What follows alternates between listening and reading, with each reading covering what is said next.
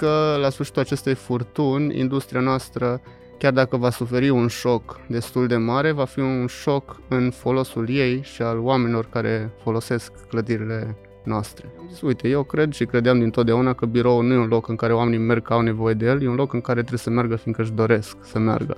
Poate de fapt au nevoie de și mai mult, deci s-ar putea ca pe termen lung să fie de fapt pandemia un șut în fund, un pas înainte pentru birouri. Și petrec foarte mult timp uh, având grijă de oamenii mei și știu că asta sună clișeu, dar pentru mine e o chestie care trebuie dusă dincolo de clișeu. Adică e vorba aia cu angajează oameni cu care vrei să-ți petreci timp. Cred că un CEO e pe atât de bun pe cât sunt oamenii lui principal, adică generalii lui. Și generalii lui sunt la fel de bun pe cât de bun sunt generalii lor și tot așa cel puțin în cazul meu, de fapt nu inovațiile mele mă diferențiază pe termen lung de competiție, ci capacitatea de a inova. Și cred că avem ocazia acum să, să creăm ce înseamnă experiența de lucru pentru generațiile care urmează. Mi se pare o ocazie fenomenală. Hacking Work, un podcast oferit de MedLife și produs de Pluria, Școala Sport și unde lucrăm.ro. Servus, sunt Doru Șupeală și te invit să urmărești Hacking Work, este primul podcast din România care își propune să vorbească foarte clar, foarte cinstit și foarte uh, corect despre piața muncii, adică despre relațiile dintre oameni în calitatea lor de angajați, respectiv angajatori. Obiectivul nostru este ca după fiecare episod pe care îl producem să avem în România tot mai mulți oameni care se duc fericiți la serviciu și tot mai puțini oameni care se duc triști la scârbiciu. Vrem să încurajăm pe cei care își iubesc profesia să descopere locurile și metodele prin care pot să lucreze cu pasiune, cu bucurie și cu încredere în echipa uh, din care fac parte. Vreau să vă prezentăm în aceste podcasturi oameni extraordinari și ideile lor fantastice. Unul dintre acești oameni este Vlad Buzoianu. Servus, Vlad! Servus și mulțumesc de introducere. Vlad este, așa cum se definește, un artist ajuns antreprenor. Uh, suntem la Cluj și uh, Vlad este clujean, dar a studiat câțiva ani la uh, Essex în Marea Britanie, marketing și business management, după care a făcut un master în administrarea afacerilor internaționale la Universitatea Babeș-Bolyai, cea mai bună universitate din România. După asta, sau Paralel cu asta a început deja să fie antreprenor, să fie mai întâi manager, ai lucrat foarte mult în hotelărie, uh, te-ai ocupat la început de joburile de jos și apoi de uh, roluri mai mai importante în uh, poate cel mai mare hotel din Cluj la vremea respectivă, Opera Plața, iar de câțiva ani te ocupi de un proiect foarte important și foarte mare în Cluj, se numește Cluj Business Campus, locul în care de altfel și filmăm. Um, Spune Vlad, ești în imobiliare, vorbim despre muncă. Cu siguranță pandemia a adus schimbări remarcabile și destul de dureroase în zona asta. Cum sunteți voi după 2 ani aproape de, de pandemie ca, ca business în zona imobiliară? Uh, e o întrebare interesantă care ne-a măcinat pe toți în ultima perioadă, în special pe mine. Uh, suntem foarte bine ca și business, fiindcă nu, nu s-au întâmplat schimbări majore în relațiile noastre de afaceri sau în comportamentul clienților noștri care sunt marile companii din Cluj și cred că la sfârșitul acestei furtuni, industria noastră, chiar dacă va suferi un șoc destul de mare, va fi un șoc în folosul ei și al oamenilor care folosesc clădirile noastre. O să vorbim foarte mult astăzi despre schimbările din piața asta, pentru că sunt foarte multe surprize. Avem o, uh, o rubrică sau, mă rog, un moment pe care îl numim uh, uh, Hacking News și ți-am și trimis o știre care, care este foarte interesantă. Până ajungem acolo, hai să vorbim un pic despre conceptul pe care voi l-ați dezvoltat aici, pentru că este diferit, foarte diferit de ce întâlnim în mod obișnuit. În general, clădirile de birouri sunt clădiri de birouri și poate au niște funcționalități, nu știu, comerciale, mici restaurante, bancă, uh, lucruri de genul ăsta utile pentru oamenii din birou. Voi ați făcut cu totul și cu totul altceva aici.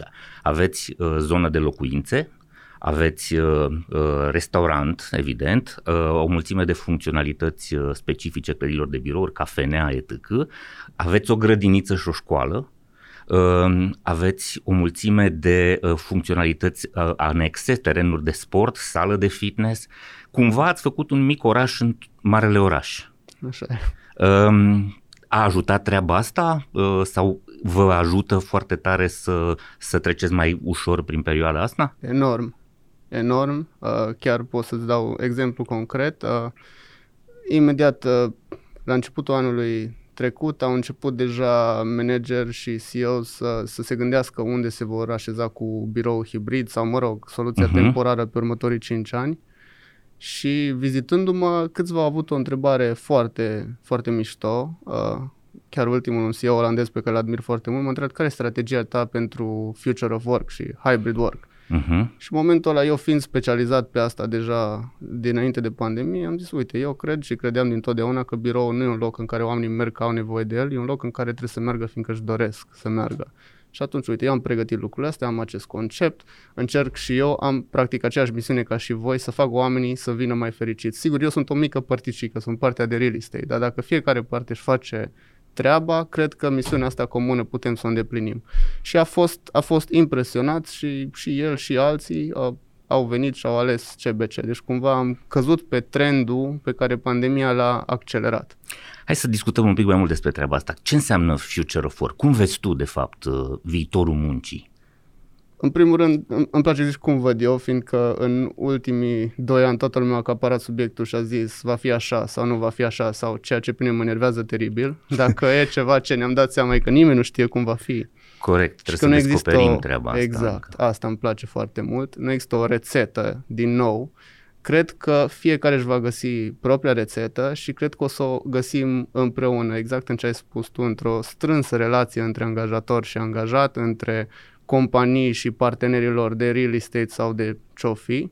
Deci, uh, Future of Work e un, un subiect ambigu, dar atât de interesant, fiindcă dacă îl facem temeinic și mergem dincolo de o să lucrăm de birou sau de acasă sau de pe plajă și ne gândim la hai să vedem cum putem redefini experiența de lucru, e ceva fascinant. Exact. Flexibilitatea pare a fi cuvântul cheie și nu doar în relația dintre angajat și angajator, ci uite și în relația dintre uh, chiriașii tăi, cu companiile care organizează aici birouri și, uh, și voi. Da? E foarte important să ai foarte mare maleabilitate, să poți să fii versatil pentru că uh, ai, uh, o, să, o să ai parte de organizații foarte diverse. Sunt unii care se ocupă de inginerie, sunt alții care se ocupă de servicii medicale, pot să fie foarte uh, diferiți și pentru fiecare uh, tip de industrie și la fel pentru fiecare tip de activitate a oamenilor din uh, organizația respectivă trebuie să poți să uh, aranjezi, uh, aranjezi o, o experiență, cum ai spus tu.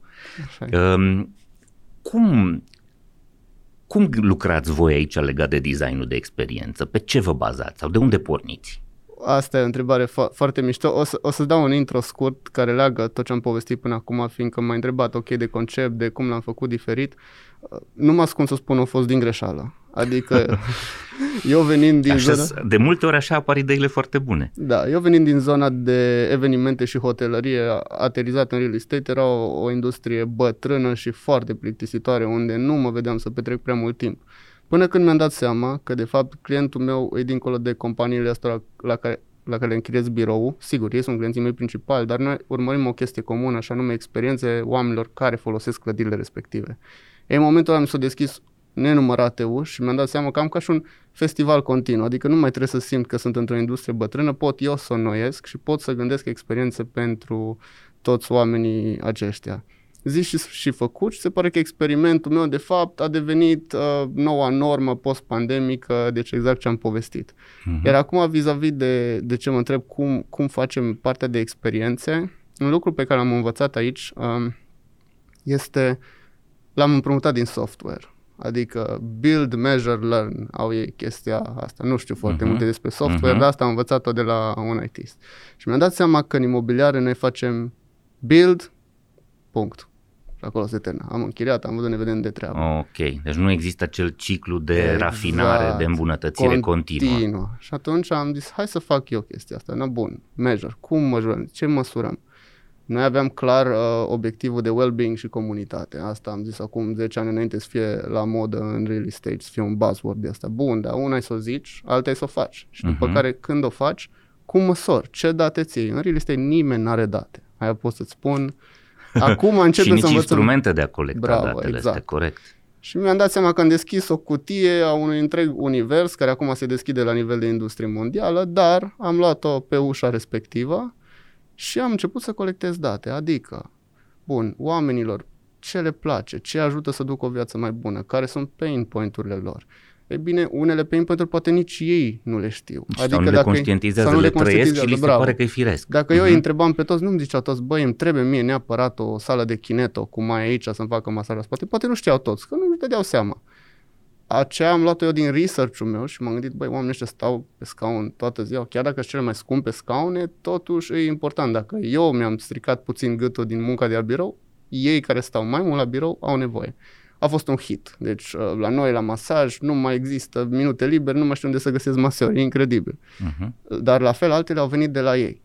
Îți dau un exemplu. Uh, în timpul pandemiei, un manager a venit la mine și zis, mai Vlad, nu mai vor să vină la birou, dar toți mă întreabă când mai face CBC party. Și am râs amândoi, am zis, ha, ha, ha, hi, hi, hi. Și ieșind din ăștia, stai un pic oamenii ăștia chiar duc lipsa și dorul la ce se întâmpla aici și la faptul că dădeam unii de alții și ne distram. Am stat un an și ceva izolați și închiși în case și oamenii își doresc din Corect. nou să se conecteze. Corect. Și am, ce am făcut? Mi-am chemat community manager, am strâns toată echipa, ședință de urgență, trebuie să facem un rooftop bar. În două luni a ieșit uh, rooftop bar de drink after work, plin. Okay, la birou nu asta veneau. cu bar, cu muzică, seara frumos, Corect. am văzut și poze multe. Ce vreau da. să spun, cum abordez chestia asta, îi uh, să colectez date. Sigur, încep să și anticipez tu, fiindcă nu toate vor veni de la piață. Vorba mm-hmm. lui Ford, că îmi ziceau că vor cai mai rapizi, nu mașini. Da, corect. Dar, trăsuri, trăsuri, trăsuri mai, mai rapide, rapide da. corect. Dar uh, e un mix dintre cele două. Așa că și cel mai cel mai bun senzor de date e discuția cu oamenii. Adică ah. pe, eu petrec fiecare zi, jumate din zi, câteodată, efectiv întâlnindu-mă cu oameni din comunitatea asta, ce mai fac, ce nevoie mai au și aflu atât de multe despre ce se întâmplă în companiile lor și întreb cum pot să te ajut. Ceea ce în real estate nu prea se Și nu numai în real estate, în leadership în general. Asta nu știu. Câți manageri vedem în organizații care merg să întrebe pe oameni, ok, cum îți e viața și cu ce te-aș putea ajuta eu sau cum aș putea eu să-ți fac viața mai bună aici. Ok, tu măsori, măsori și îmbunătățești. Asta este și marketing și inovație. Uh, e da, un probabil. lucru pe care orice fel de antreprenor ar putea să-l învețe. Măsoară, uită-te și vezi mereu ce poți să îmbunătățești. Ok, um, Hai să vedem un pic viitorul muncii. Cu siguranță nu o să mai fie uh, exact cum a fost până în, până în 2019, pentru că am descoperit munca de acasă, oamenii au văzut că uh, treaba asta funcționează, este un drept câștigat și foarte mulți, foarte mulți sunt adepții uh, muncii de acasă exclusiv. Unele profesii și unele, uh, unele tipuri de contracte funcționează perfect și în muncă de la distanță, dovadă că avem foarte mulți freelancer care lucrează cu companii de peste ocean sau din alte țări și totul funcționează uh, bine. Însă, cu siguranță, pentru organizațiile care uh, Uh, lucrează în, în România și pentru cele care sunt mai ales preocupate de a produce valoare intelectuală, uh, eu cred, și am scris lucrul ăsta, uh, multă lume a fost surprinsă, păi stai un pic, tu ții cu ăștia care lucră de acasă sau cu ăștia care vor să vină la birou? Și le-am explicat, eu sunt adeptul muncii hibride pentru că nu se poate altfel. Um, trebuie să încercăm să, să, să educăm oamenii în direcția asta uh, am scris un articol și am spus așa, uh, munca sau, mă rog, producția poate să lucreze foarte, să funcționeze foarte bine de acasă. Când ți se dau niște tascuri, uh, știi foarte bine ce ai de făcut, nu ai nevoie să te conectezi cu ceilalți, nu trebuie să fii extraordinar de creativ și colaborativ, poți lucra minunat. Pe de altă parte, dacă este nevoie de creativitate și inovație, acestea locuiesc la birou. Cum cum crezi că ar trebui să facă organizațiile să, să comunice treaba asta și să-i convingă pe oameni că birou nu este o destinație de pedeapsă, ci este o destinație foarte utilă inclusiv pentru ei și pentru uh, mintea lor și munca lor, satisfacția lor în muncă? Asta e o întrebare foarte profundă și cred că, repet, pur părerea mea, cred că sunt mai multe unghiuri din care trebuie abordată problema, dar toate se bazează pe ce spunea adineori comunicarea constantă între leadership și restul oamenilor să, să înțeleagă și o comunicare deschisă și cu argumente.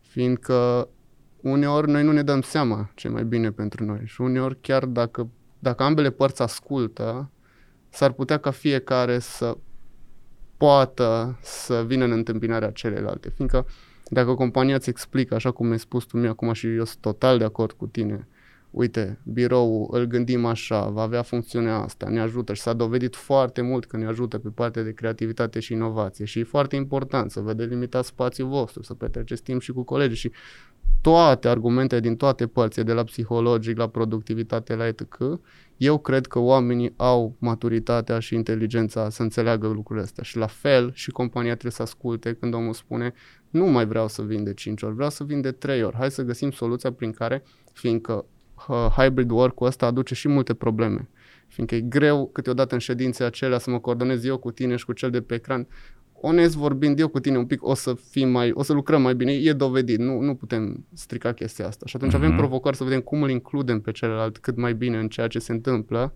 dar cred că comunicarea asta și un plan comun e cheia, iar planul ăsta comun deja are atâtea laturi pe care poți să le explorezi, la modul în care gândești birourile, la faptul că îi transmiți, uite, la birou, ai atâtea facilități încât de fapt tu câștigi timp venind aici, nu-l pierzi în trafic, fiindcă exact. ai pierdut o jumătate de oră în trafic, dar fiindcă noi ți-am pregătit toate lucrurile astea aici, pe care tu dacă de acasă mergi la sală, după aia la cowork-ul tău, după aia să-ți iei copilul de nu știu ce, uite, am gândit în așa fel încât de fapt câștigi timp. Ei demontat un argument uh-huh valid pentru el. Și nu trebuie să circul fix la ora de maxim și nu trebuie trafic. să circul. Hai când vrei tu, hai când vrei tu. Gând, uh-huh. Găsim o soluție, să, să nu exagerăm. Uh, deci, aici, dacă cele două părți nu stau una într-o baricadă, una în cealaltă și tot fiecare își aruncă cu argumente doar ca să își dovedească și să ajunge la o înțelegere și o ascultare, cred că uh, it's the way to move forward. Hacking Work vă este oferit de MedLife, furnizorul național de sănătate al României. Ca angajator a mii de oameni și partener de sănătate pentru aproape 800 de mii de angajați, cel mai mare sistem medical privat din România știe că putem să ne facem bine doar găsind împreună soluții la probleme, având grijă de noi și de colegii noștri. Astfel, construim organizații sănătoase și un mâine mai bun decât astăzi. Împreună facem România bine. Eu cred că munca de acasă are două mari probleme grave. Una este uh, faptul că toate comunicările care se întâmplă sunt strict business oriented, sunt job oriented, da? sunt acele meetinguri în care intri, vorbești despre ce avem de făcut și gata. Au dispărut toate acele comunicări informale oamenii stăteau de povești la colțul fumătorului, la uh, aparatul de apă, în bucătărie unde își mai încălzeau mâncarea. Toate aceste uh, discuții între oameni care creează conexiuni între ele sunt extrem de importante pentru a crea o organizație. O organizație este o rețea de oameni. Uh, Organizațiile astăzi nu mai au aceste conexiuni. Există uh, conexiuni la nivelul echipelor, cei 4, 5, 10 oameni care lucrează într-o echipă și care se întâlnesc zi de zi, dar între echipe nu mai există relații și uh, între echipele astea și organizație au dispărut conexiunile. Asta e prima mare problemă. A doua problemă este productivitatea. Uh, am citit niște studii și uh, o să discut cu despre ele în, în, în unele emisiuni uh, despre faptul că uh, s-a măsurat munca oamenilor de acasă maxim o oră și 15 minute sunt productivi în mod real, deci lucrează la tascurile lor. În rest, timpul este petrecut în ceea ce ține de sarcini de comunicare și colaborare. Lucruri pe care uh, nu le realizăm. Unul la mână, ne distrug psihic, duc la stres și anxietate pentru că ți intră permanent mesaje, mail-uri, indicații. Iar am un video, iar trebuie să mă opresc din ce fac. Stai că mă sună cu tare. Am un mesaj pe WhatsApp, am un mesaj pe Slack. E o nebunie și uh, uh, uh, putem să povestim amândoi despre, uh, am, despre faptul că am trăit burnout care așa apare, da? Și uh, asta nu este sănătos. Pe când biroul compensează foarte mult uh, din, din treaba asta. De eu cred că la nivelul fiecarei echipe, uh, oamenii ar trebui să decidă cum își, își construiesc programul și să facă lucrurile mai bine pentru sănătatea lor. Dar în primul rând trebuie să conștientizeze și ca să conștientizeze e nevoie de această... Eu aș uh, mai vrea să arunc un argument subiectiv uh-huh. și anume că se diminuează cum se spune, importanța hazardului sau întâmplării sau a creativității Da. astea în care eu cu tine ne întâlnim la cafea și discutăm ce cine știe ce poate să iasă de acolo și nouă ne place mult să ne uităm în vest, să studiem pe mari, mari și etc. Mhm. Și eu fac și de aceea cumva am devenit obsedat de ideea asta de campus și am studiat foarte mult ce înseamnă campusurile, mai ales cele din Ivy League. Un exemplu foarte clar, când un nene Sergei a ajuns la, nu mai știu, MIT sau la, Stan- nu, la Stanford și colegul lui mai mare trebuia să-i prezinte campusul, colegul lui mai mare e cofondatorul lui de la Google. Mhm. Aia nu s-a întâmplat fiindcă ei într-o clasă învățau programming, s-a întâmplat că s-au prietenit, s-au, s-au întâmplat niște lucruri între ei. La fel, nu, Bill cu celălalt al lui, la fel Steve cu Wozniak, Mhm. la fel. Și asta a fost de fapt hazardul. Asta nu a fost partea plănuită, aveți task-ul ăsta, suntem niște colegi care se văd pe Zoom niciodată, că s-au întâlnit pe Zoom, n-ar fi zis ei, Doru, hai să facem noi chestia asta. Corect. Uite, astea sunt lucruri pe care trebuie să le înțelegem. Nu doar faptul că au pornit toți dintr-un garaj, știi? Uh, Sau că au abandonat școala mulți dintre ei. Uh, Mulți credem că dacă avem un garaj, gata, o să avem și un business uh, și mult, alții credem că dacă abandonăm școala, sigur o să avem succes. Uh, Ei au abandonat Stanford și Harvard uh, și după ce au înțeles multe lucruri acolo, nu au abandonat Universitatea Valahia din Târgoviște, da? Ok. Um, Pentru că ai vorbit de uh, uh, cei doi mari de la Google. Uh, hai să vorbim despre știrea despre, pe care ți-am trimis-o. Mi se pare uh, semnificativă și o lecție pe care orice antreprenor ar trebui, la care ar trebui să fie atent și nu numai, și angajații din organizații. Google cumpără cu un, sau investește un miliard de dolari acum ca să cumpere uh, clădirile de birouri în care are activitatea în Londra. Sunt câteva clădiri, 5-6 clădiri de uh, culori diferite, lumea știe dacă uh, va căuta pe, uh, pe net. Fac investiția asta spunând, unul dintre vicepreședinții companiei spune, spunând foarte clar, noi credem că viitorul uh, businessului în tehnologie este în continuare la birou. Așa Este surprinzător. E surprinzător. Pe mine nu mă surprinde, poate nici pe tine, însă pentru foarte mulți oameni este surprinzător. Faptul că una dintre cele mai mari organizații uh, creative din lume, din, uh, din zona asta, ia o astfel de decizie, arată o tendință. Așa este. Tu cum o interpretezi? Uh, e ceva, un lucru la care mă gândeam și pe care l-am spus și eu de mult. Uh, în- viitorul, ei spun că viitorul organizațiilor creative este la birou, Uh-huh. iar viitorul birourilor este ce se va întâmpla la birourile pe care le-au cumpărat ei. Și asta vă spun și oricine din real estate trebuie să învețe. Uh, amenințarea cea mai mare sau disruption-ul cel mai mare pentru birouri în care eu în continuare cred este faptul, tocmai faptul că este o industrie atât de învechită de la modul lor de ownership, adică practic sunt asset-uri stabile, fiindcă omul are nevoie de acoperiș deasupra capului, în care fonduri de investiții bagă bani și se tot revând și revând și revând ca să țină banii safe. Uh, long Mhm. story short. De aceea, din structura asta de ownership, niciun fond de investiții nu o sta să se gândească cum fac eu biroul ăla ca să facă productivitatea mai mare. Nu, au nevoie de el, l-am construit, l-am închiriat, îl construiesc pe următorul și asta e fluxul real estate. Ei, ce se va întâmpla acum? Uh, cei doi de la Google sunt obsedați de, și o să povestim imediat despre asta, de calitatea mediului indoor, fiindcă studiile arată că ne petrecem minim 90% de viață indoor. Iar oamenii ăștia fiind genii obsedați de date, și aici vă dau un exemplu dintr-o ședință, chiar Google, fiindcă am studiat mult asta, uh, Larry Page are acea dispozitiv pe care l-a creat chiar el, Uh-huh. în care a izbit mocheta de jos, a ridicat dispozitivul și a arătat exact ce particule de praf sunt în aer, care e um, no, umiditatea, temperatura, logic, și având studiile care arată în ce parametri suntem cei mai productivi, de, ăsta e nivelul lor de ce Atât de înseamnă adânc se duc cu atât de datele. adânc se duc Mhm. cu datele. Cu observarea. Uh-huh. Iar, a, și a arătat, che- a întrerupt ședința lui de ce era cu top manager ca să le arate chestia asta. Fiindcă el e pasionat despre asta. Uh-huh. Ei, ce cred că se va întâmpla cu birourile pe care le-au cumpărat? Încă noi nu putem să ne imaginăm, dar ce se va întâmpla acolo, ăla e viitorul birourilor.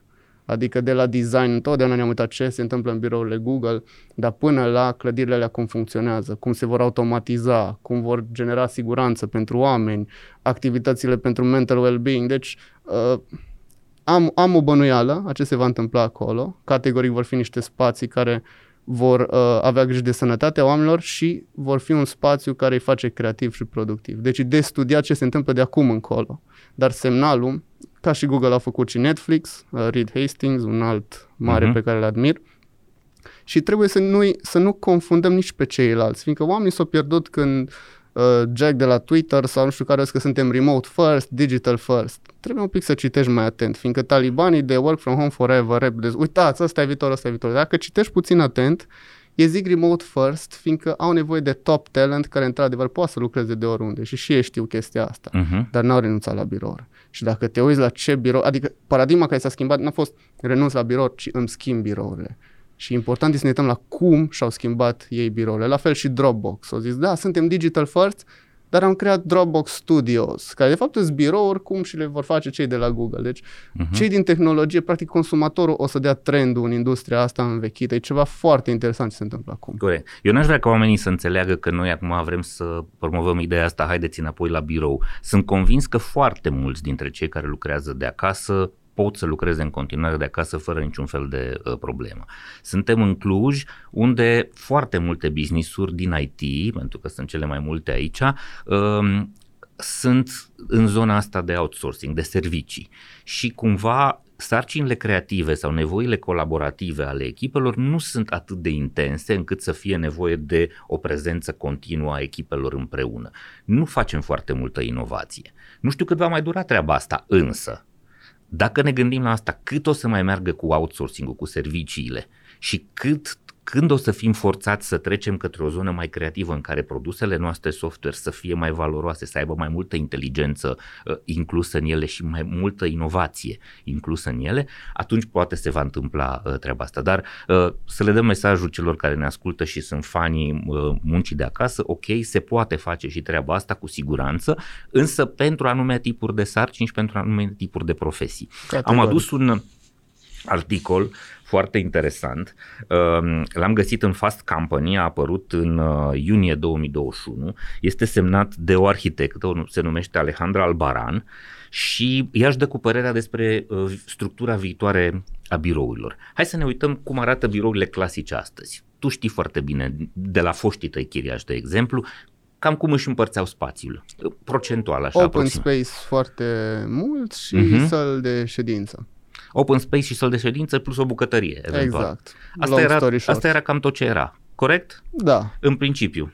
Ce era, corect, că acum s-a schimbat lucrurile. Uh, prima dată, open space-ul. Open space-ul este, eu am mai spus-o treaba asta, este hală pentru oameni care n-au halate albastre. Deci este hală de producție, e modelul de, uh, uh, de design industrial al fabricilor, transferat în clădiri de birouri pentru oameni care au meserii intelectuale, să spunem.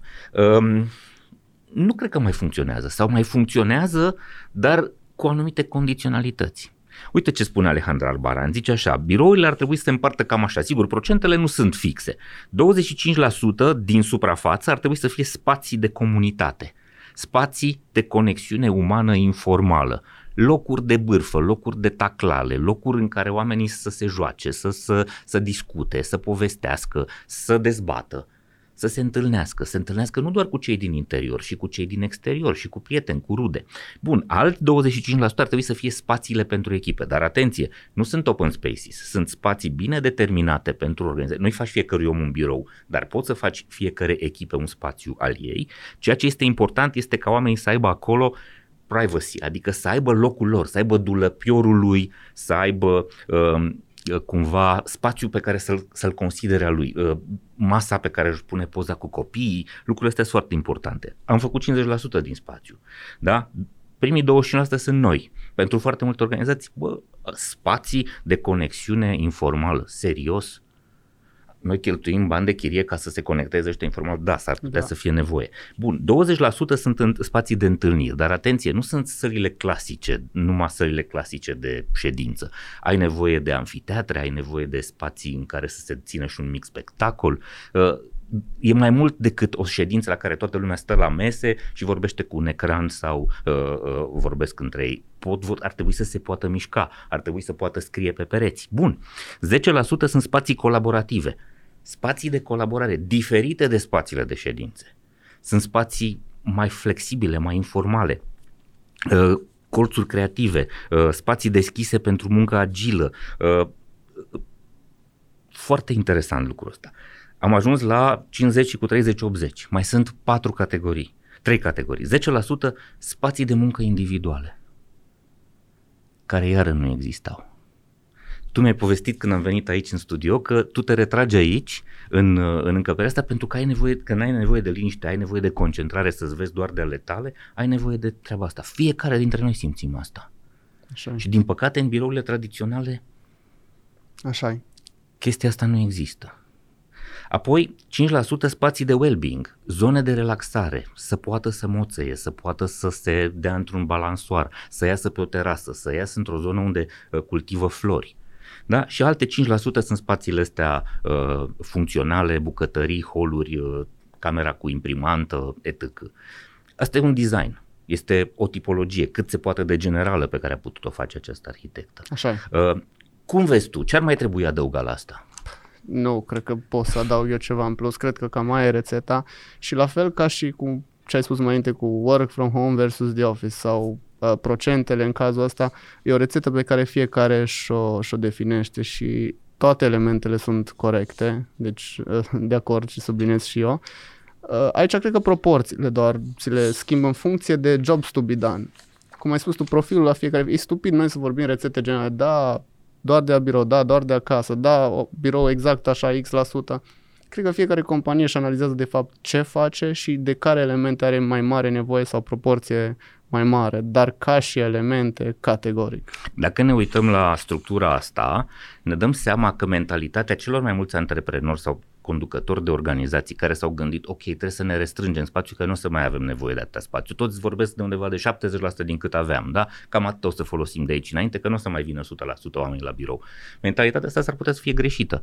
De fapt, s-ar putea să aibă nevoie de mai mult spațiu pentru că trebuie să creeze cam 50% funcționalități pe care nu le au astăzi ai definit două chestii foarte majore pe care eu le-am trăit în ultimii doi ani. Deci exact ce ai spus. Unu, ca să poți să, să nu te păcălești, fiindcă, cum zici tu, acum zic am nevoie de 70%, dar peste 2 ani s-ar putea să mă trezesc că am nevoie de 140%, aici apare flexibilitatea. Uh-huh. Cine știe să se joace cu flexibilitatea din partea uh, imobiliarilor, câștigă. Eu am câștigat aici foarte mult.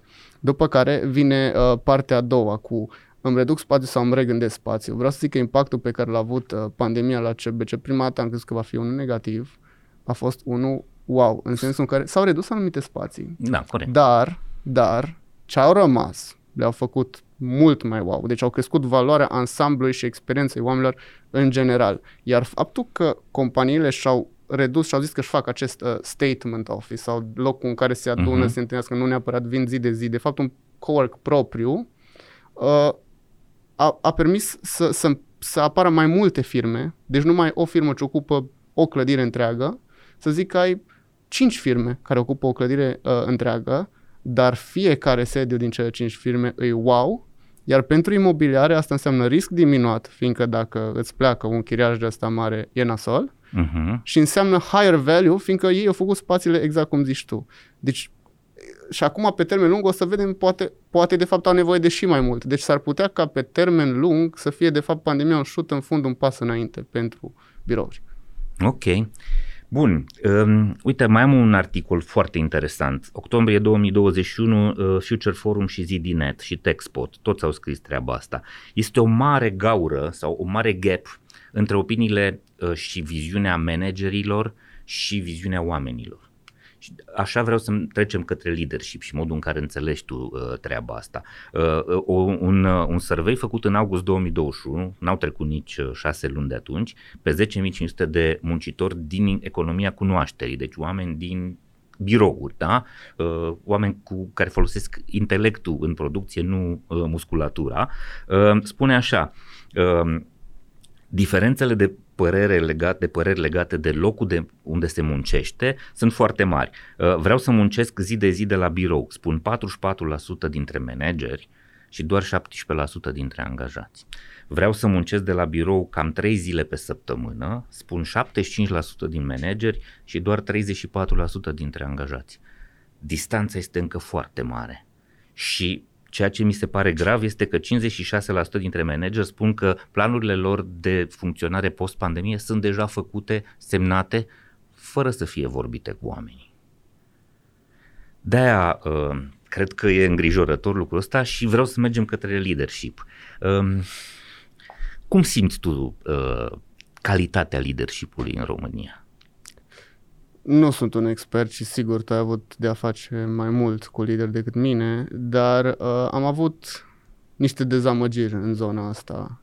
Unul din lucrurile pe care uh, CBC, să zic, mi le-a oferit este faptul că am interacționat cu, cu lideri de companii mari din, din profilul activității noastre și adesea am fost impresionat, dar de mai multe ori decât mă așteptam am fost și dezamăgit. Uh-huh. Și am, m-am mirat. M-am mirat fiindcă întotdeauna eu, cum să spun, nu neapărat, veneram e mult spus, dar admiram oamenii care conduceau vapoare atât de mari și mi se părea wow și într-o zi mă gândeam că poate vreau și eu să devin unul și după aceea n-am mai fost atât de impresionat. Dar repet, asta s-a întâmplat uneori, fiindcă iarăși de foarte multe ori am zis wow, mulțumesc. Acum, nu ai cum să faci o statistică, sigur nu este Corect. un studiu științific, însă cu siguranță observăm cu toții că sunt oameni care conduc organizații sau departamente sau echipe care nu prea au, uh, nu prea înțeleg corect sau complet ce ar trebui să eu nici nu pretind că facă. sunt expert uh, uh-huh. deloc, chiar uh, e o chestie pe care o învăț zi de zi și mă strădui să fiu cât de bun pot eu. Cum ești tu cu echipa ta?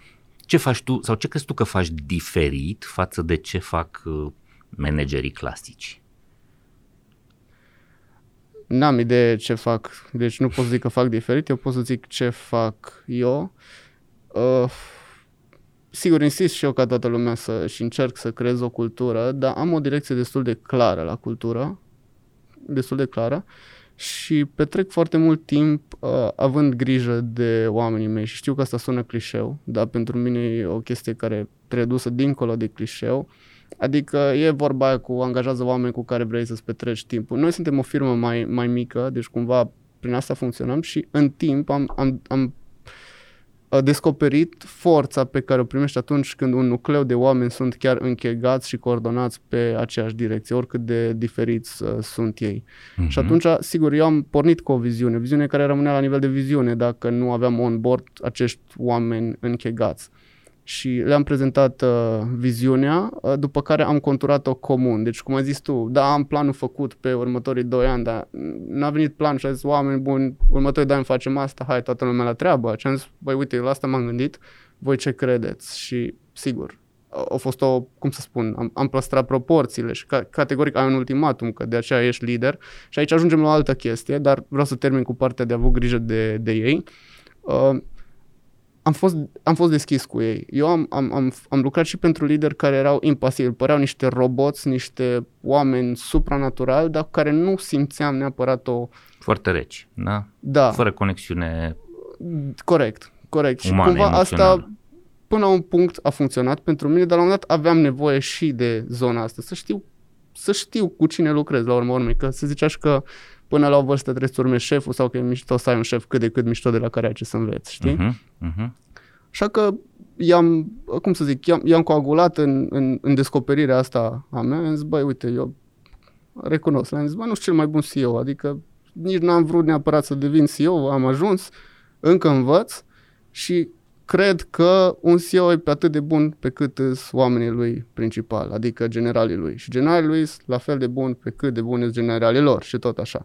Așa că aici, dacă nu e o chestie comună, eu o să fiu unul slab. Așa că și voi vreți să deveniți mai bun, eu sunt un om care vreau mereu să devină mai bun și am, am identificat niște mult spus valorile companiei, deși aia sunt. Niște principii, niște lucruri principii, pe care le respectăm corect. împreună. Uh-huh. Și n-am făcut o listă în care am zis, asta e lista, ne punem pe perete. Am zis, hai să fie cât mai true. Și ca să fie cât mai true, îs câteva. Și le-am pus trei lucruri pe masă și am zis, uitați, dragii mei, eu în astea cred și mie, dacă lucrurile astea nu crede și voi în ele, vreau să ne despărțim acum. Ok, de care astea, sunt astea trei lucruri? Uh, învățarea continuă. Bun. De test. De test mediile în care oamenii se complac Deja le știu se pe toate, da. Uh-huh. Știi? Uh, responsabilitate, urăsc mediile în care omul nu-și asumă nimic, știi? Adică e vorba aia, du-te, greșește, ești mai valoros pentru mine dacă te duci și o dai de gard, fiindcă nu, și, și eu mă gând... ceva, corect, corect, și știm să nu mai mergem pe acolo. Decât dacă, dacă vii la mine zi de zi, ca aia iarăși ne omoară și eficiența, uh, eficiența structurii, știi? Ok. Și, și al treilea? Al treilea e uh, onestitatea. Aici dacă minți pleci a doua zi, aia e non-negotiable. Aia ține și la mine. Dacă mai prins cu minciuna, atunci poți să-mi zici că sunt lider de doi bani dacă eu am zis că aia e number one-ul meu. Ceea ce înseamnă că dacă o chestie e gravă sau dacă o, o chestie ar trebui să nu știi sau ar trebui cumva să o prezint altfel nu o fac. Mhm. Vin și zic, dragii mei, ca să supraviețuim, jumate din noi plecăm, vă ajutăm, na, na, na, na, na. Restul, dacă facem totul conform planului și ne facem fiecare treaba, poate o să supraviețuim. Ok. Okay. Cine Deci, rămâne cu mine în condițiile astea? Spunem adevărul, suntem responsabili și învățăm continuu. Da. Ok, foarte interesant. Spune-mi, um, sunt două circumstanțe care ar fi putut să vă lovească foarte tare. Odată că a venit pandemia și businessurile din imobiliare au avut dificultăți majore. Doi la mână, suntem într-o perioadă în care vorbim despre valul demisiilor de un an de zile în America, de câteva luni în Europa și în Cluj uh, îl simțim deja foarte puternic, mai ales în, uh, în economia cunoașterii, în zona asta a birourilor. Câți oameni ai pierdut din echipa ta în ultimii doi ani? Niciunul pe care n-am vrut să-l pierd. Ok. Sună urât. Uh-huh. Nu, pardon, nu n-am vrut. Nu era, n-a fost bine că l-am pierdut. Hai să zicem așa. Ah, ok. Ok. Deci n-a fost o chestie de a fost o chestie de nepotrivire în aceste viziuni și așteptări, poate și ei de la mine, poate și eu am fost, n-am fost liderul de care aveau nevoie, deci Doamne ferește. Dar foarte puțin, repet, foarte puțin, Și procentual? sub 5%. Sub 5%. Păi doi doi oameni ani. din 60. Doi oameni din 60. Ok. Din cei, și din cei de bază doar, na, era un, unul într-adevăr. Dar repet, a fost nepotrivire, deci nu că e vina lor sau poate Ok, categoria- ai vorbit de responsabilitate uh, între oameni. În, mi-ai pus aici când am discutat despre ce am putea să vorbim, o treabă care mi s-a părut extraordinar de valoroasă. Responsabilitățile pe care le au companiile față de oamenii lor. Asta Ce e responsabilități ar trebui să-și, or- uh, își asume organizațiile? Asta e pur o idee, nu. Sigur, e, e versiunea ta. Sunt aici, o să fie uh, invitați în emisiunea asta oameni cu foarte multe păreri. Pot să fie și păreri Ok. contrare. Pe Eu mine mă sunt obsedat interesează de- pe părerea ta. Sunt obsedat de chestia asta de când am învățat-o la școală, adică pornește din istorie și din fabrici, că tot ai menționat cum ne mulăm după economia producției, când, uh, long story short, Henry Ford a decis că făcea prea mulți bani cu modelul T și că deja își plătește bine angajații, dar tot face prea mulți bani, așa că hai să dea bani înapoi cumpărătorilor sau să scadă prețul, fiindcă el, nu, să fie o chestie circulară. Moment în care uh, doi acționari ai lui l-au dat în judecată, sunt frații Dodge, au câștigat și uh, și-au făcut din banii pe care au câștigat la proces propria lor companie, logic. Mhm. Uh-huh. Și de aici a ieșit o chestie, o lege morală în corporate America că singura responsabilitate a unui manager, respectiv a unui business, este să facă bani pentru acționari. Punct. Celebrul Friedman. Da, Da, Milton, Milton Friedman, Corect. da, domnul nostru bun. Și de aici se alunecă niște chestii foarte interesante, fiindcă după aceea a, a apărut consumerismul etic. Adică chiar dacă businessul ca să facă bani, hai să dăm real estate, eu trântesc blog lângă blog lângă blog lângă blog, fiindcă eu trebuie să fac bani, tu ca și consumer ar trebui să nu cumperi de la mine, fiindcă nu vreau de acest dezvoltator, ci îl vreau pe ăla care face și un parc, îl vreau pe ăla, știi? Uh-huh. Și- Dar cred că discuția acum ar putea merge mai departe și mi se pare foarte interesant uh, care companiile să aibă responsabilitate să aibă grijă de oameni dincolo de interesul lor. Strict pro- de profit și de operație. Corect. Mhm. Cumva ele să capete acel uh, statut de learning organization, adică să nu, nu știu cum să o definesc exact, dar să aibă o, o misiune, să fie o experiență pentru tine care lucra la compania respectivă. Dar îți dau un exemplu concret. Să spun eu, mi-am făcut acum o misiune, vreau să văd dacă ține un experiment în care well-being-ul oamenilor mei și nu la nivel de poveste sau pus între ăsta, chiar e o misiune a companiei. Și după aceea ei ce înseamnă well-being? Vreau oameni sănătoși. Sănătatea a fost redefinită acum, nu mai este absența bolii, ci este bunăstarea mentală, fizică și emoțională. După aia le spargi în trei, asta World Health Organization a schimbat. Ok. Le spargi în trei și vezi cum poți să organizezi chestiile astea pentru oameni și poți să mergi mai departe decât a le da beneficii mâncare sau sport. Toată lumea face beneficiile, deja mi se pare că intră în altă zonă. Dar hai să fac eu un program. Băi, uite, de trei ori pe săptămână avem meditație, de două ori avem yoga în timpul programului.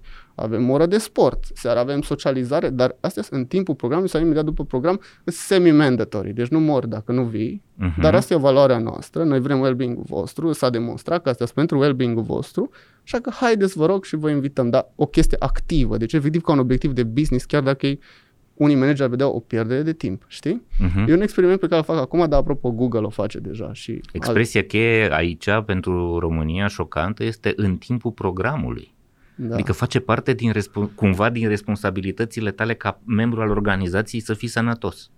Da, acum repet, e o idee, o pilotez, okay. nu știu la ce nivel se va așeza, poate e o chestie stupidă, dar și unii din chiriașii mei, de exemplu, au îmbrățișat-o și la un moment dat făceam stretching la birou înainte de începerea programului și duceam antrenor și 10 minute, am 10 minute oricum îi pierd pe Facebook sau știi? Sigur, da. Și făceam stretching cam, și mici chestii. Mici gesturi care încep să devină obiceiuri? Să devină, exact, și să le cultiv acele obiceiuri, fiindcă, repet, uneori noi nu știm ce e mai bine pentru noi. Nu cred că tot timpul și tot se gândesc la mental well-being-ul ăsta sau la burnout-ul, știi? Adică fac, trag, trag, merge, nu-și dau seama și se trezesc după aia că clachează după un an.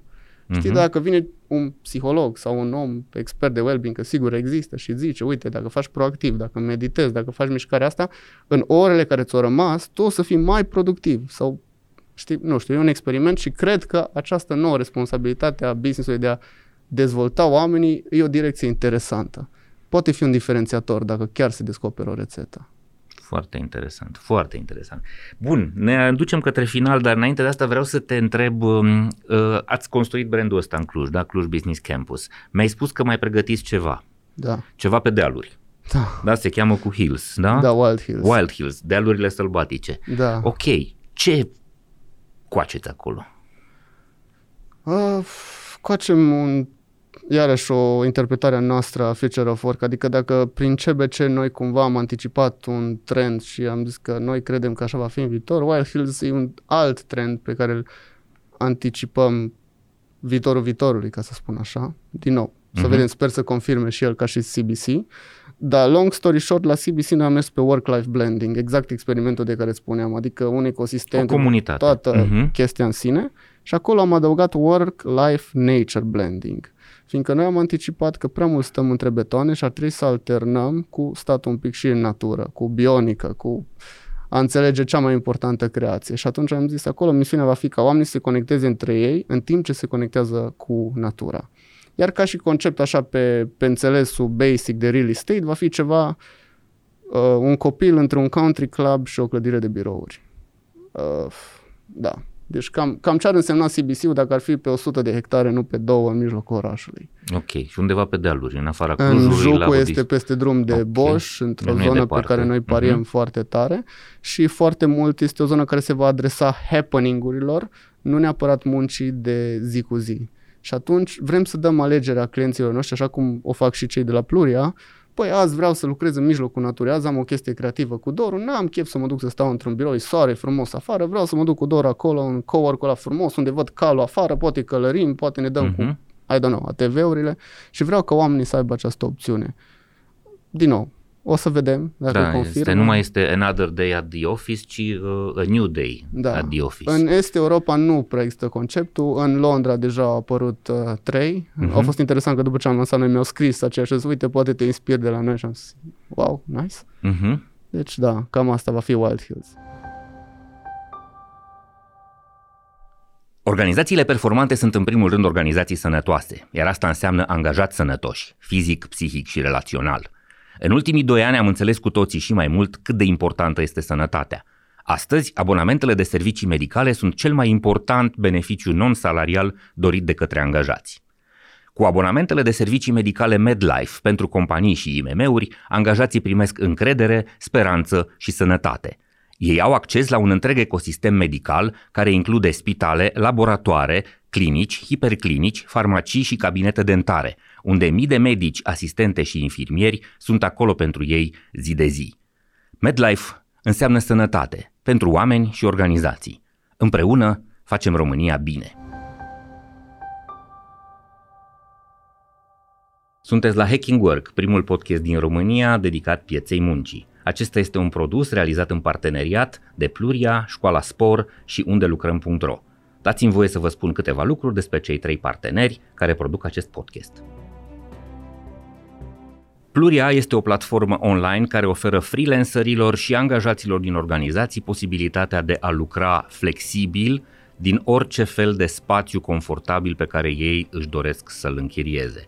Practic, folosind aplicația Pluria, puteți să vă rezervați birouri și săli de meeting în diverse configurații și în diverse dimensiuni în peste 200 de spații de coworking din România, Spania, Portugalia și Columbia – prin intermediul aplicației mobile pe care o aveți disponibilă și pentru iOS și pentru Android.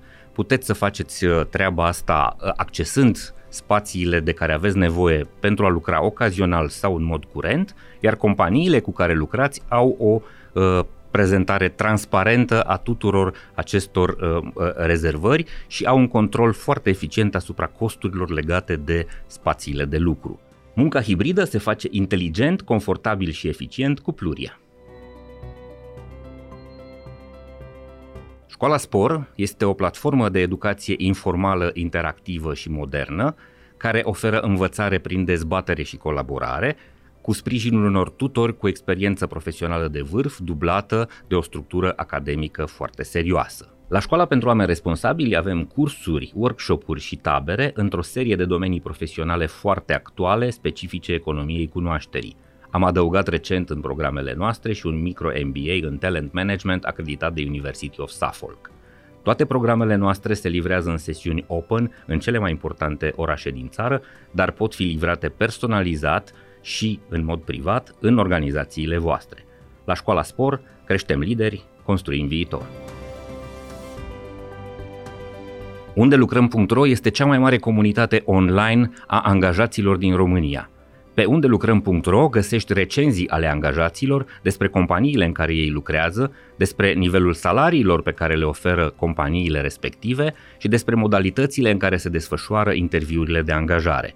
Tot pe unde lucrăm.ro găsești un număr foarte mare de posturi disponibile, de joburi deschise, lucru care te va ajuta să aplici la companiile care chiar sunt interesante pentru tine, care chiar își respectă oamenii, care chiar sunt sănătoase și serioase – Citește pe unde lucrăm.ro toate recenziile, descoperă angajatorii care merită încrederea ta și alege pe cei mai buni. Pe unde lucrăm.ro găsești angajatorul care te merită. Bun. Uh, ai vorbit despre învățare continuă, despre îmbunătățire continuă și unul dintre lucrurile pe care uh, am vrut de la bun început să le facem în podcastul ăsta este să uh, îi obișnuim pe oameni cu ideea de a mai citi câte o carte. Și te-am rugat, așa cum îi rog pe toți invitații mei, să aduci o carte și să vorbești un pic despre ea foarte scurt, astfel încât cei care ne ascultă poate să găsească un subiect interesant pentru ei și să caute acea carte. Ok, eu o să, zic, o să zic două, fiindcă cea okay. pe care am adus e foarte rapidă și ușor de parcurs, uh-huh. am parcurs-o deja, dar uh, o recomand tuturor. Se numește Healthy Buildings, scrisă de doi domni de la Harvard. How Indoor Spaces Drive Performance and Productivity. Asta okay. este de fapt și va fi Biblia ceea ce fac toți în viitor în real estate, ce vor face și cei de la Google în birouri. E o no, tipic Harvard, e o chestie extrem de științifică despre cum birourile, sau nu birourile, spațiul din care lucrăm, că e cafenea birou, că e casa, că e etc., pot să ne facă mai productiv, cu dat și mai sănătoși. Și mai sănătoși. Da, uh-huh. dar atenție că sănătatea e acea definiție, deci bunăstare mentală, fizică și emoțională.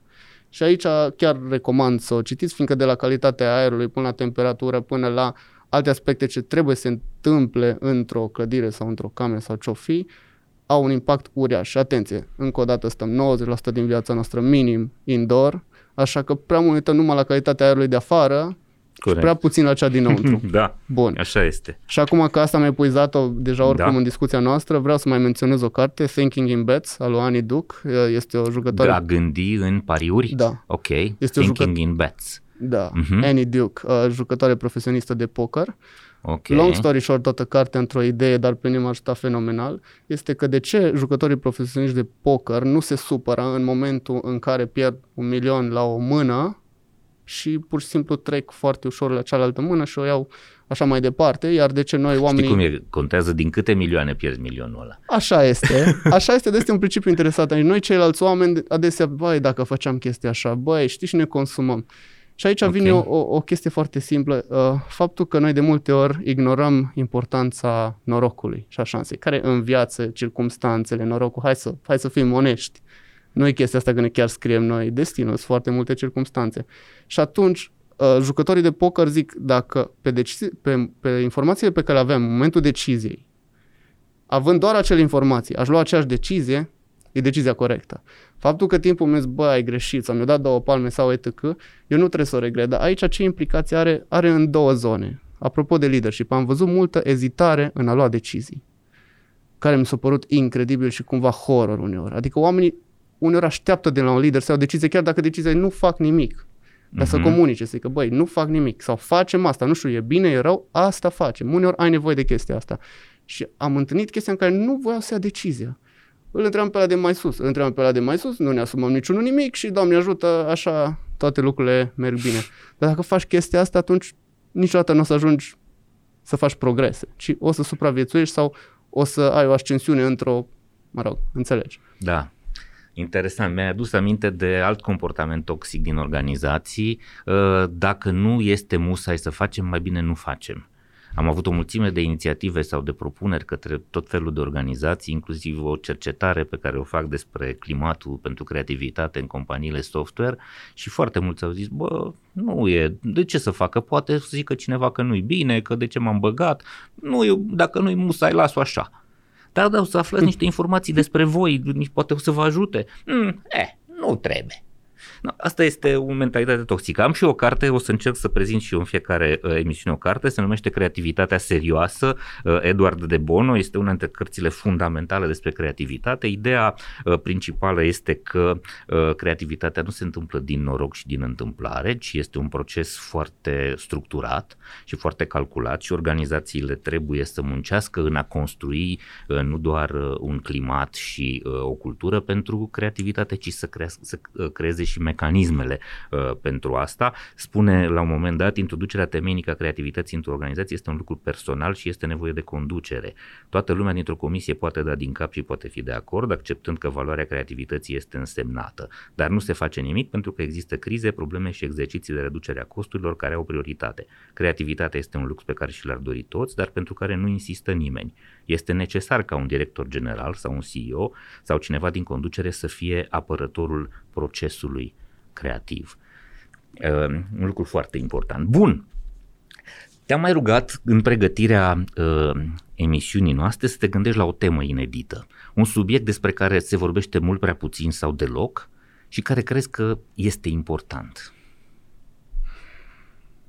Ar fi mai multe, dar uite, după ce am discutat și cu tine, uh, cred că mental health-ul, e, sănătatea mentală e e un subiect pe care, da, se, despre care se vorbește tot mai mult, dar mi se pare că insuficient și e un subiect de care mi se pare că nu avem grijă proactiv. Uh-huh. Iar uh, cu toții știm că lumea a devenit tot mai complexă și mai uh, rapidă, iar tehnologia cu viteza ei de dezvoltare a depășit mult creierul nostru. Da. Și noi nu aveam cum să ne pregătim pentru ce se întâmplă. Noi, tehnologia ne uh, ne dictează nouă comportamentul, din păcate, nu invers și atunci, intrând în acest The Matrix, uh, n-am fost pregătiți și costurile sunt, din păcate, în mansardă, vorba aceea. Uh-huh. Și un subiect pe care aș vrea să-l văd tot mai, mai des discutat. Uh, eu am, am trăit și când am lucrat sub lider din generația X, care sigur veneau din uh, un alt regim în care nu trebuia să spui ce gândești sau nu trebuia să te arăți slab. Și cumva am fost între ghilimele dresat așa ca lider să niciodată să nu arăt sau să nu fiu vulnerabil sau să, dar mi se pare că e o pantă greșită și apropo de cum ar trebui să fie lider, sigur nu vrei să vezi un lider neapărat super vulnerabil, dar mi se pare că lucrurile astea trebuie puse pe masă și avut grijă de ele. M-a întrebat cum mă comport eu cu, cu echipa mea, noi avem uh, săptămânal meditație îi aduceam și șaman să facă chestia asta, pentru simplu fapt că am descoperit că eu am nevoie de asta și dacă eu am nevoie de asta, nu înseamnă că eu, dacă CEO și celălalt nu CEO sau ce-o fi, nu înseamnă că nu avem fiecare stresurile noastre. Și dacă s-a demonstrat că există anumite rețete pentru a face față cu stresul, cred că trebuie să fim mai atenți și mai proactivi cu ele, mai ales în era asta în care trăim totul printr-un ecran și ni se bagă gânduri în cap, ni se bagă informații în cap. Da. da. Um, Trăim într-o țară în care uh, educația știm unde este și din păcate uh, avem foarte mult dintre noi niște clișee legate de sănătatea mentală, foarte multă lume, mult prea multă lume toxic de multă lume crede că dacă te preocupă zona asta înseamnă că ai neapărat o boală psihică sau e rușinos să te duci la un, uh, un psiholog să stai de vorbă, să faci o, o sesiune de terapie, că o să zică lumea că ești, uh, te-ai stricat la cap. Da. Uh, și la fel, treaba asta cu meditația, cred că avem în primul rând nevoie de o traducere a termenilor. De o înțelegere corectă a termenilor, pentru că dacă vorbești cu românul de pe stradă despre meditație, o să spună că este ora aia pe care o plătește uh, unui profesor de fizică din Sibiu, na, ca să-și cumpere case uh, și uh, ca să-l învețe pe copil uh, cum să învețe tema.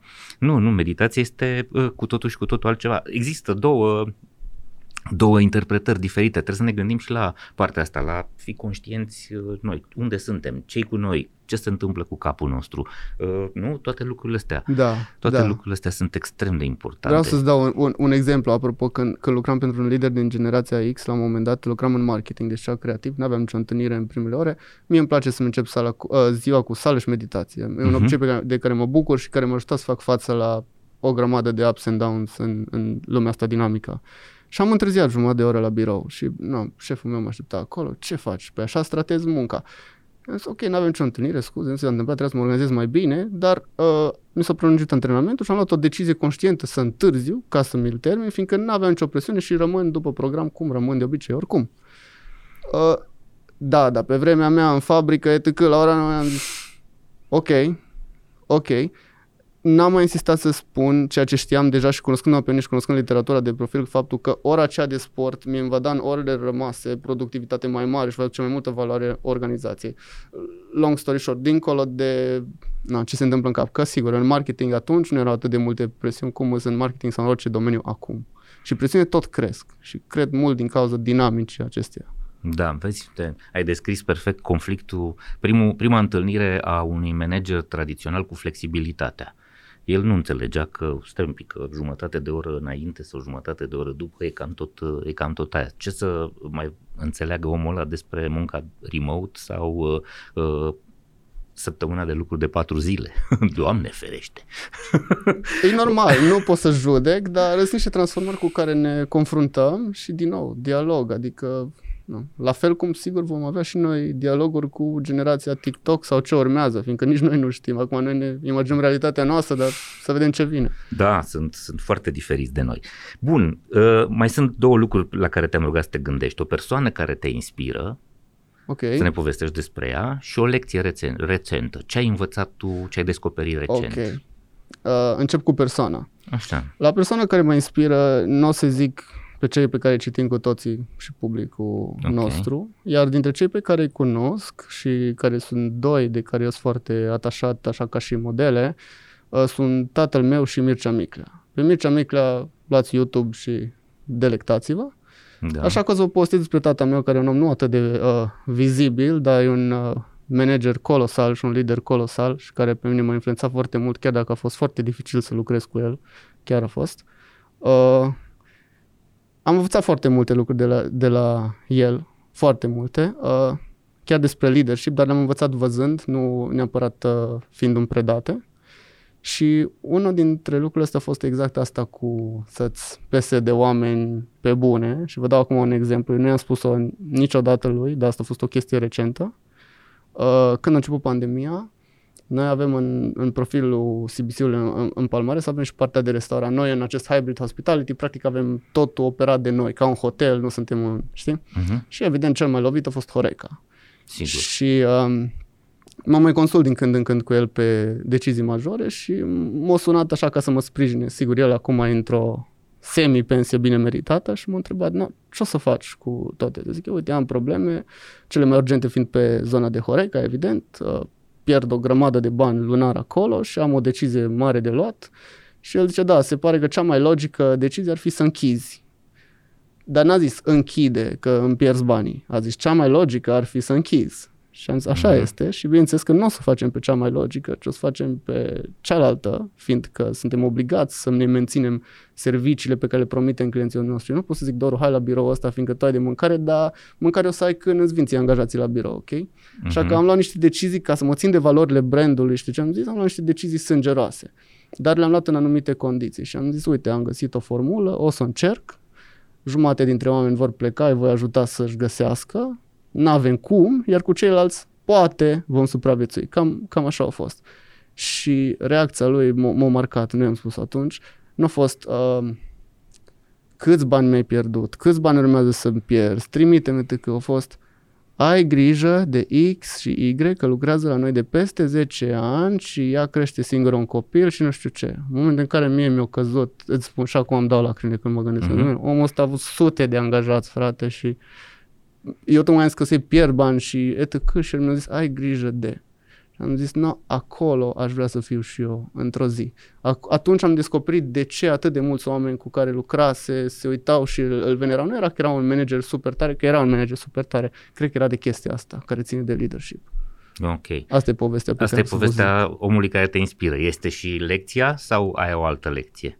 O lecție recentă? O lecție recentă nu. Lecția recentă uh, e alta și anume, nu e atât de recentă, dar mi-a fost reamintită. Uh, nu inovațiile ne diferențiază, cel puțin în cazul meu, de fapt nu inovațiile mele mă diferențiază pe termen lung de competiție, ci capacitatea de a inova. Apropo de ce ai pus acolo, creativitate, cum era? Creativitate serioasă, serioasă da? da. Cum adică? Cum interpretezi Îți spun asta? acum, um, uh, uite, concret, da, eu am venit cu conceptul ăsta, hybrid hospitality, tot ce au prins, tot ce am povestit până acum, Correct. da? Uh-huh. De vreo 2-3 ani au ieșit dezvoltatorii mari. Hybrid Hospitality, Community, primii din țară, etc. Și mă uitam, la început m-am enervat și am zis, mă, dar voi nu citiți, adică știi cum să zici primii din țară când eu am fost, categoric. După care mi-am dat seama, sigur, e chestia asta când ești copia, trebuie să fii flatat, etc. Dar mi-am dat seama că de fapt totuși nu ăla e diferențiatorul meu. Și mi-am dat seama că prin asta trece orice inovator, fiindcă e normal, tot ce se face bine și se inovează și orice rețetă se găsește, va fi preluată și de alții. Și atunci diferențiatorul meu e acea creativitate și capacitatea de a inova. Și am zis, ok, eu pe asta trebuie să mă concentrez. Nu cum bat eu toba pe ce am creat acum patru ani, ci cum și ce creez pe care eu o să preia peste 2-3 ani. Și a fost o lecție uh, ce să zic, mi-a reamintită, wow, și atunci pe asta mă concentrez. Da, e foarte important să înțelegi asta. Ce ai reușit să realizezi deja este istorie și poate să fie copiat. Esetul tău, nu? Sau avantajul tău este în ceea ce reușești să faci pasul următor. Și atunci stai într-o continuă, câteodată chiar frustrare, fiindcă trebuie să fii on to the next thing, știi? Mm-hmm. Da, Simți deci... o presiune de genul da, ăsta? Mm-hmm. Da, da, adică zic clar, acum eu știu ce dezvoltator va ieși acum cu Metaverse, că își face Metaverse, știu că eu voiam să ies cu Metaverse, e o chestiune de care iese primul, dacă el a ieșit, eu deja ies cu Metaverse, toate mă gândesc cu ce fac next. Cu NFT-uri pentru comunitate, cu toate nebuniile astea pe care le gândim acum, sigur dau din casă, dar va dura până mă prind din urmă toți. Și da, îi, îi, na, stai pe vârfuri. Da, e ok. Am înțeles. Bun, um, este vreun, o întrebare pe care ar fi trebuit să o pun și n-am pus-o sau un, uh, ceva pe care ai vrea să-l spui și nu ai avut ocazia să-i spui, să-l spui? Nu mi se pare că am ratat ceva, cred că dacă am stat să le povestim pe toate, nu ne-ar ajunge emisiunile. Îmi place foarte mult uh, misiunea pe care ai spus-o că aveți cu acest podcast și mă bucur foarte tare că m-ai chemat, fiindcă uh, și eu am îmbrățișat-o, este misiunea vieții mele din ultimul deceniu și cred că avem ocazia acum să, să creăm ce înseamnă experiența de lucru pentru generațiile care urmează. Mi se pare o ocazie fenomenală. E la fel cum vorbim de educație. Cu... Gândește-te la muncă ca la educație. Acum e mai bine la școală, e mai bine online, e mai bine... Băi, avem toate opțiunile astea. Acum trebuie să lucrăm împreună, să găsim un mix care să facă viața mai bună pentru generația care urmează de tineri copii sau tineri profesioniști. Deci uh-huh. mi se pare că dialogul e atât de complex și de minunat, dincolo de lucrezi la birou sau de pe plajă sau azi de acasă sau whatever. Și da, mulțumesc și că o faceți. Și... Nu, e, nu e o soluție unică. Este, viitorul aparține personalizării, customizării, adaptării Absolut. la fiecare uh, individ. Fiecare se va simți altfel comod și confortabil în, într-un grup, dar totuși trebuie să construiești punțile de legătură cu echipa cu care lucrează. Putem să lucrăm individual, e bine, e ok, însă la un moment dat simțim nevoia de a mai lucra și cu alții. Absolut. Și în momentul când apare treaba asta, acolo e nevoie de uh, multă știință și multă inspirație ca să construiești conexiuni între oameni. Uh, mulțumesc tare mult, Vlad. Dragilor, uh, asta a fost uh, pentru astăzi. Vreau să vă mulțumesc tuturor că ne urmăriți, uh, să vă rog să ne vizitați pe site, să vă abonați la newsletter și dacă v-a plăcut ce ați auzit, să distribuiți acest conținut către prietenii și către colegii uh, voștri. Mai mult decât atât, pe site sau pe orice uh, rețea socială unde ne găsiți, trimiteți-ne ideile voastre, numele oamenilor pe care ați vrea să-i auziți vorbind aici, pentru că suntem o, o, o, o misiune, avem o misiune deschisă, vrem să auzim cât mai multe păreri și cât mai multe idei noi, pentru că doar așa o să reușim să uh, progresăm. Vreau să mulțumesc gazdelor noastre, astăzi uh, Cluj Business Campus. Uh, o să vedeți, unele podcasturi sunt transmise din două locuri. Uh, avem un studio și în București, la Saga Studio, pentru că ne, ne găzduiți și suntem, ne simțim foarte bine aici. Și să mulțumesc echipei de producție, oamenii noștri din spatele camerelor, dar și cei doi regizori ai întregului proiect, Anca și Alex de la Pluria. Uh, până la următorul uh, episod, vă urez ardelenește să aveți spor, să ne vedem uh, sănătoși, voioși și mintoși. Servus! Hacking Work, un podcast oferit de MedLife și produs de Pluria, Școala Spor și unde lucrăm.ro